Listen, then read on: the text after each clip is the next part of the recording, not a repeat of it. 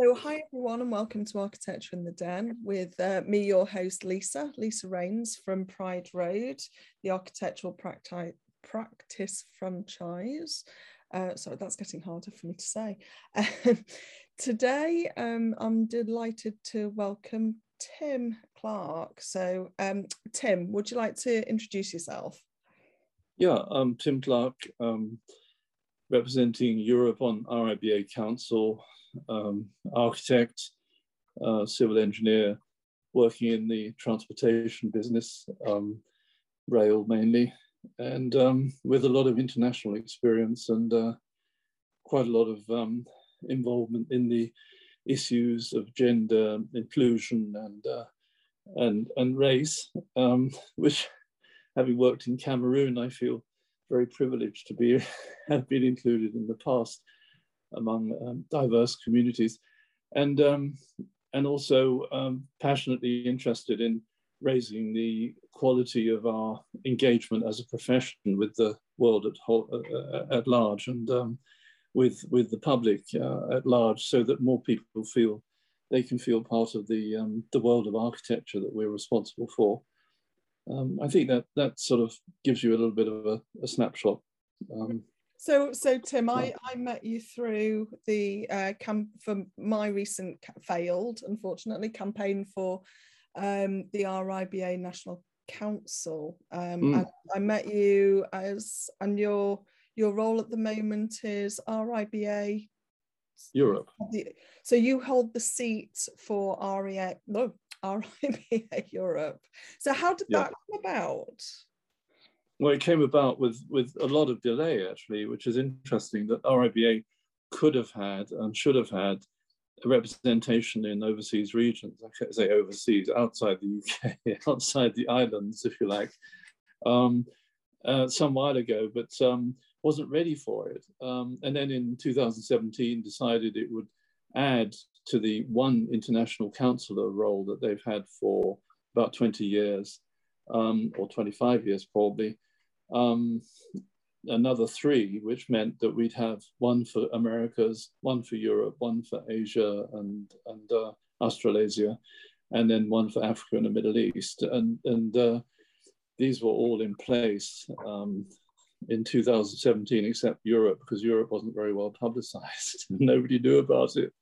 Um, this, this is something that happens very often that, that things that are really, really important um, don't get sort of flagged up uh, uh, loudly enough so that the, the, the relevant um, interested individuals uh, aren't able to aren't able to um, participate. Anyway, that was um, that was in 2017 to 2018, and since then we've been trying to build up a kind of participation of international members, uh, and that's my passion really, which is to get more people involved with RIBA and, and have more voices uh, in the process. And then, of course, we have the process of democracy, which which we need to do, go on developing within our RIBA to make sure that members actually have people representing them that they voted for. Those kinds of things. Very interesting so, for me. Um, so how do the numbers work? So um, so you mentioned uh, there's a seat for Africa and Middle East. Yeah. Asia. Yeah, and Australasia, which is you know right down under. So it's Asia and Australasia one seat. Yep. Ah, Europe. Europe, yeah. And, and then Americas. Yeah. Mm. Yeah. Okay, so four and four international seats. Yeah, that's right. And and what sort of proportion um, um, are do those members make up of the RIBA? Well, they're between um, the okay the, the membership overall of RIBA is I don't know uh, is is about forty five thousand I think, and, and including the student component, which is quite significant, and students are able to join for, for free, yeah. and they're encouraged to do that. Student membership. Um, yes. Yeah, uh, that, that's um, we're, we're about 50-50 students and chartered members, and a total of about 6,000 internationally. So um, yeah. 6,000. And so we're about yeah, how many seats are Europe? We've got how many how many members? Um, around thirteen to fifteen hundred. It, it, varies, and they're still being chased around. in terms of finding out who's actually staying on as a mm. member of RIBA because you know people are finding it difficult um, after the pandemic to focus their minds on priorities. And one of them is whether they want to stay part of a membership organization and what they're getting out of it. So mm. those kinds of questions are coming up now. So, so within Europe, does it split down into branches and countries? Should do, should do. Um, we should have. We've got actually in Europe, uh, statistically, we've got seven hundred thousand architects. Uh, believe it or not, um, of which uh, quite a lot are in Italy. Actually, there's sixty thousand. Sixty thousand in Italy and, and a lot of them are not doing architecture. A lot of them, you know, qualified in architecture, and then they went away and opened a restaurant, uh, or they became developers or whatever. I mean, this happens a lot in different, you know, different countries in different ways. Mm. Um, we have uh, 50,000, I think, in Turkey, which is also in the U European um, region. We have uh, a lot in France and Germany. These, these are major major countries of representation, but the actual mem membership of, of, of RIBA within these countries is usually around 50 to 60 people, which is, you know, and that they're chartered members mostly mm. who, who actually come to the surface. So, so, so, so statistically quite large. Hmm? Yeah, Sorry. So why would someone keep their, well, join the RIBA if they were practicing in Europe? Yeah, that's a good question. Somebody somebody in Poland wrote to me and said, "Well, what what does somebody want to be a member of the Royal Institute of British Architects for mm. in Poland?" You know, and and actually, this particular member who represents quite a lot of voices in in, in Poland is is a very dedicated member of RIBA. Wants to see RIBA succeed. But he said it, it's kind of in terms of brand recognition, it's very difficult for people outside the UK to identify with this sort of British British thing. um, but um, it's it's uh, it's also you know status. People don't often know what RIBA stands for. Um, a friend of mine did a cartoon of what the various uh, letters stand for, um, which I can share privately with you, which is quite interesting. Sometimes you know it's it's kind of entertaining to imagine how you could use the letters RIBA, but the letters RIBA nonetheless stand for a very high um, status in the profession internationally. Um, it's like AIA, and, and AIA is the main competitor, I think, internationally. So we do have a lot of uh, leverage when we use the letters RIBA, even if many people don't recognize exactly what they stand for. It's just the, the British brand. Mm. And uh, uh, we are thinking about how that might evolve. Yeah, so uh, how, how come you retain? So, so uh, where where are you talking from at the moment?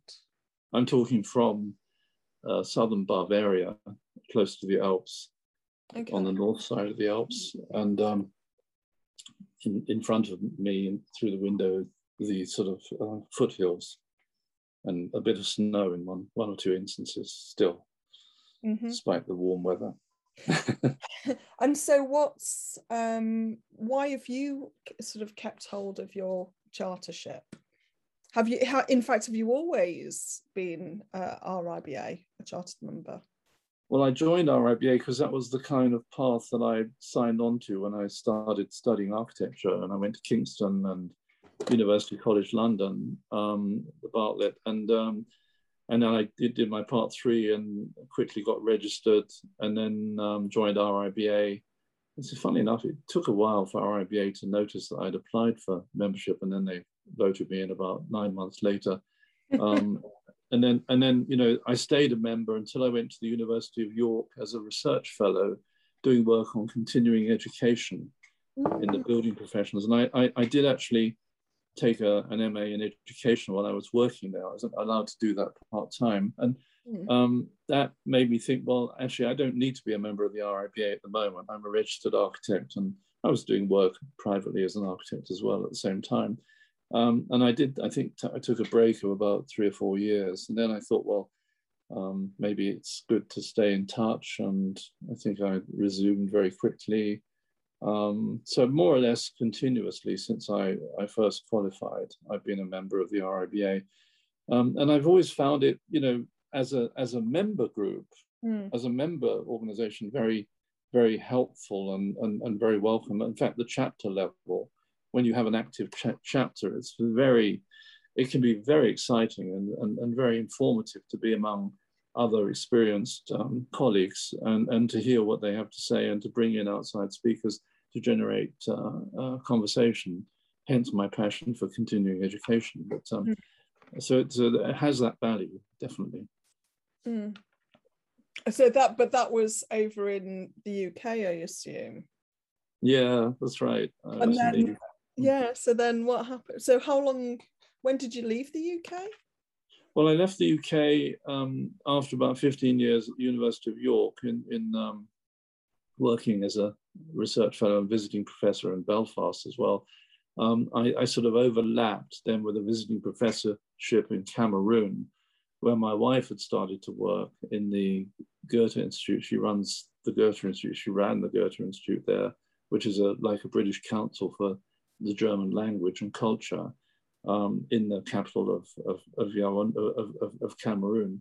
So I, I, actually got to, to have some experience of Cameroon um, at that time, which was, which was tremendous. Um, and um, that visiting professorship there uh, went on um, and, and, and continued after Claudia's work in Cameroon had ended because I, I, started to do some work for the German embassy and for NGOs over there in the rainforest. And um, I was there for five years altogether, um, doing the doing that kind of work, and then um, then Claudia moved off to Los Angeles for her next appointment, and I thought, well, that, that's that's interesting. And I actually, by coincidence, had relations with Exxon Mobil in Cameroon um, because my boss in the rainforest was playing cards poker with uh, the um, the Exxon Mobil guy, and uh, he was interested in getting my input to new work that they were doing in Africa, but they needed me to have an office in America.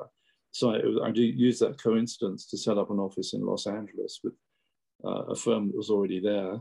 And we started a partnership there in 1996. And uh, that ran through for 12 years um, until I got a job in the UK.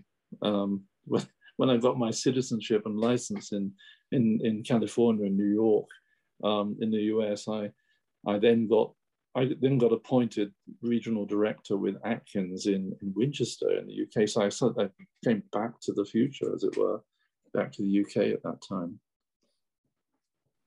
The regional director in uh, Atkins. Yeah. Then, um, and then how long were you back in the UK for?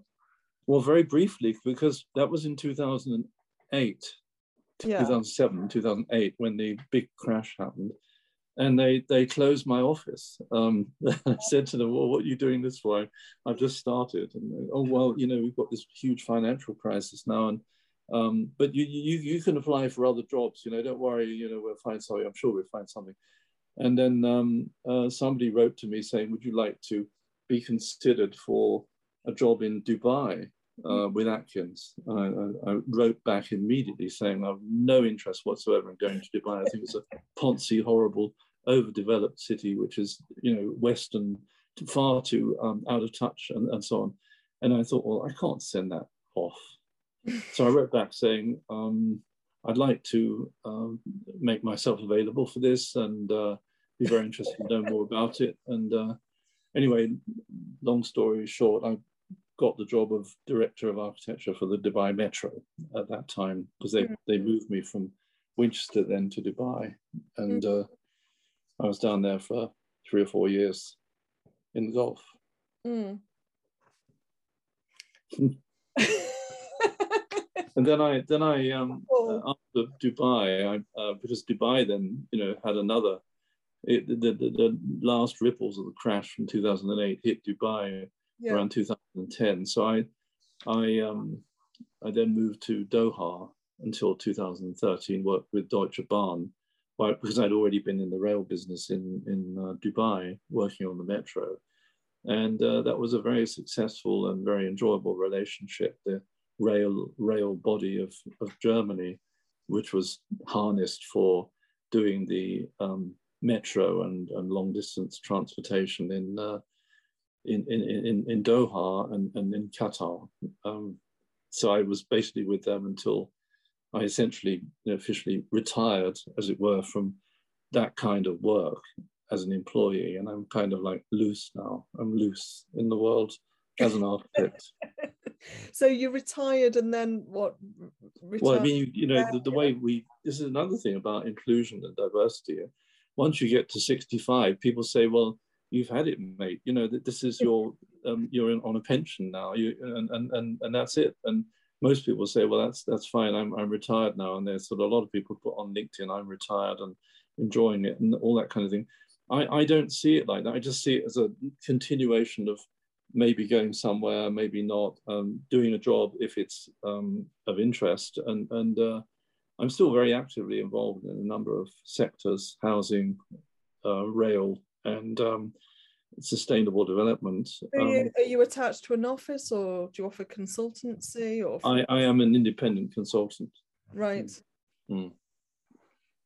Yeah. So how long have you been over in Bavaria for? Well, that was an overlapping appointment from about 2006 onwards, um, after we were in um, California.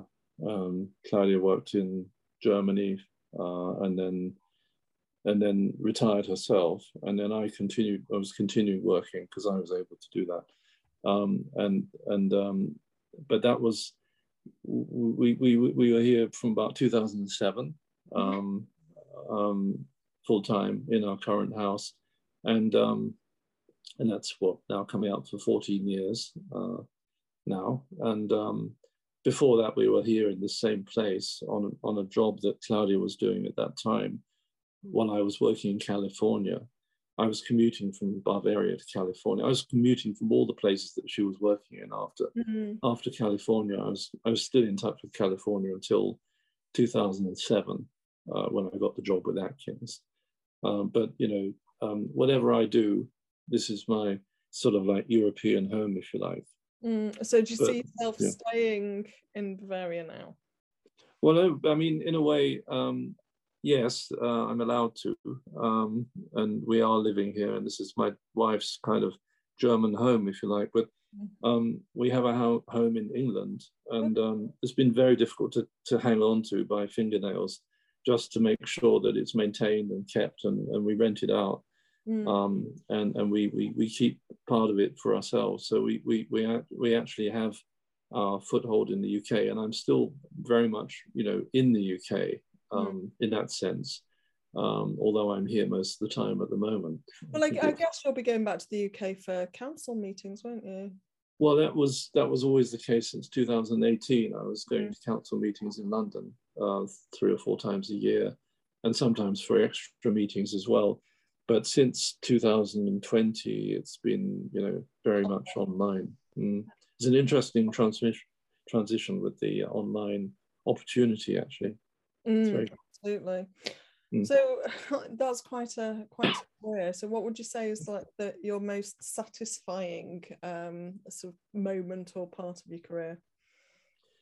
Um, I think that anything that has been uh, difficult for other people to do that they've plunged me into taking responsibility for has always been uh, the worthwhile aspect. Um, like the Dubai Metro, for example, nobody wanted that job because they knew that the job was two two years behind um, schedule mm. and that we were going to get into an awful lot of trouble if we didn't finish on time. So my job was to finish the first phase, the red line and part of the green line design um, on time. And uh, we, we, we did that back in 2009 and then I continued on afterwards with, with Atkins as it, as it slowly realized it had to reconfigure it, itself to cope with the new financial situation that it was in. But um, I think that, that um, also just engaging with different uh, cultures and countries, such as getting licensed in the United States, which is not easy for a Brit. You have to start all over again, do all the courses and do online examinations. I think about 38 hours of online examinations, and you have to pass them all. Um, and then you you are allowed to apply for a license in individual states. And, uh, oh, right. Okay. That's not easy, not easy. Mm. And then, you know, when I came over here, I got licensed in Bavaria just at the last end of the Brexit process, just snuck in through the, you know, the sort of half open door.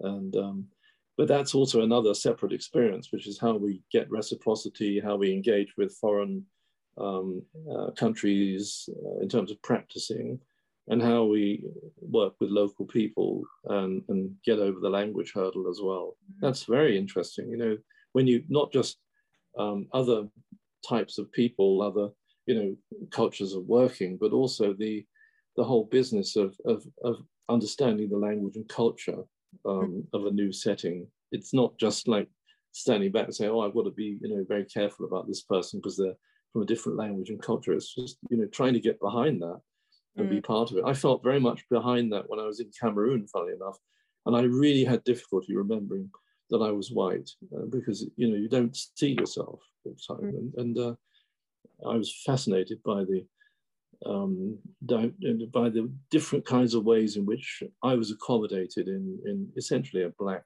hierarchy in, in Cameroon. But in, in Germany, there's another kind of, you know, uh, hierarchy. We are here and, and you're, you're not exactly, you know, the, the, the non-welcome person. Germany has a fantastically welcome culture, welcoming culture. And um, I think that it's different all over Europe, this, this kind of way of accepting foreigners, um, but Germany is very well developed. And uh, I feel very much included here, and it's helped a lot to speak the language and get behind that sort of that world. So mm. it's all colourful, not just black and white. Don't understand you. Sorry, I've got to speak English. You know, that's very important. Mm. I wonder if uh, I mean it sounds like re- reciprocity is is the um, sort of the way forward for the RIBA internationally sort of like um, mm. you know, sort of uh, the reciprocity of the of the RIBA training overseas and, and vice versa. Mm. And when mm. once we've nailed that in the UK, I think um, I think we could see the RIBA growing and uh, being more more useful, I guess. Well, I think it can be. Um, I think the you know the big big issue is how it stands as a club or as a registration body, um, because it is a club, it's not the registration body. We can't seriously practice in other countries, although we could use letters like AIA if we have reciprocity with the AIA, which they incidentally don't allow us to do because you have to be licensed in America in at least one state in order to use the letters AIA. Um, but in, in, in England, we can, we can use RIBA letters even if we're not registered, although we're not architects. Mm. And it's a very, you know, delicate, delicate matter. So I think that we need a uniformity of approach, which we're developing at RIBA at the moment, which is very, very important um, to have dialogue with ARB, common purposes, common approach. And there is um, something going on. So is something actually being discussed at council about this? There's definitely a, a discussion at council about it, about um, for example, about working with ARB to regulate function. Um, and, and that's, that's also a double-edged sword. Regulating function means you've got to be good at it. And if you're not, you're going to get into trouble. Whereas what I think the traditional idea was that we should be protecting function so nobody else can do architecture other than the mm. architect. Um, and I think that there, there's, a, there's been an ongoing debate about that at RIBA, but we're also bringing into focus the need for a common approach between ARB and RIBA, and that's being led by, I'm on a couple of working groups that, that, that mm. support that process and, and others who've had a lot of experience in it as well. So who's involved in it? Who else is involved in that? Well, we've got a form, former secretary of the RIBA, we've got people who are working um, on, who have been on the RIBA, on the ARB board, uh, mm. people from the RIBA board. I mean, we've got a good mixture of experience and knowledge there. That um, and, and people who've had experience, like me, for example, internationally, mm. we know where you know registration sits in terms of you know membership of RIBA or or other uh, architectural professions globally. And we have an alliance of about 12 or 13 um, high level institutes all over the world, including Australia, Japan, America, and and and others that, that we're close to uh, as a as a as a professional body. The RIBA has friends and, and and allies in these in these institutions, but we still have to get over the hurdle of, of, of registration if we're going to do anything serious. in another country. And mm. my campaign, which I'm promoting, is to get people to work as partners together, mm. so that you you would you would automatically, as an RIBA member, you'd have access to the network of RIBA members all over Europe, mm. whom you could ask, um, you know, do you know any local people who could help us with this library that we just got landed with, and could mm. they act as an architect of record, that kind of thing. Mm. Interesting. Yeah. Um, so if um, we have sort of diverse listenership here, so if you if we were if you had one piece of advice to give to an architectural student, mm, mm. Uh, what would it be? I'd say embrace as much of the curriculum as you can. Don't go in just thinking that it's going to be, um, you know, a doggerel because it's creative and artistic and you don't need to know all the other stuff. It's actually the whole body of, of RIBA, uh, uh, uh say RIBA courses, architectural education is to embrace the broad um, uh, remit of, of the architect and, and, and, and, enjoy it and, and find ways to associate with people who, who enjoy whatever it is you can't enjoy at the moment and, and, and, and get some of the um, glow from them, if you like. Because, you know, I had a good structures lecturer at uh, university when I first started architecture um, who inspired a lot of, um, you know, interest in that area and also simplified a lot of things that I'd previously learned in that same field. Um, and, and also people who can really talk about design and, and, and um, I'd say get close to people that you like to work with in this field and, and, and, and stoke up your enjoyment factor in as many different aspects as possible so that you can you can benefit from that later on because it, you, you get launched into practice after completing your course and you, you, you need to be ready for that in as many different ways as possible. Absolutely. Um, mm. well, well, thank you very much. I think um, that conversation went very quickly and um, I'm going to draw to a close. Anything, one yeah. last thought that you'd like to uh... Well, I'd just like to um, uh, encourage you to do more of these. I think it's a fantastic um, um, conversational uh, platform on which uh, people can, you know, put put forwards put forward valuable experience and ideas, and I think it would help to um, uh, inform the the broader profession to to have access to this, maybe snippets of these things uh, rather than whole whole videos. they're they're they're widely available on YouTube and Spotify, freely available on YouTube and Spotify. Yeah, that's, really good. if that's anyone's really listening, to get in contact. Um, very very much enjoyed um, talking to you about this, uh, Lisa, and we we are looking forward to having you on. our RIBA Council as soon as possible. As soon as possible. maybe next year. Maybe next year. yeah, year. Look forward to supporting that process. Thank you very much. So, yeah. um, thanks everyone for listening to Architecture in the Den. If you've um, enjoyed uh, listening, uh, we're available on YouTube and uh, Spotify, so please subscribe. And if you want to get in contact or join me as a guest, please uh, check out my website, prideroadfranchise.co.uk and um, sort of you can email me on lisa at prideroad.co.uk. So thank you very much, Tim, for coming on. Welcome. Thank you. I can't find the stop record button. Oh, there it is. Okay, thanks, Tim. Bye.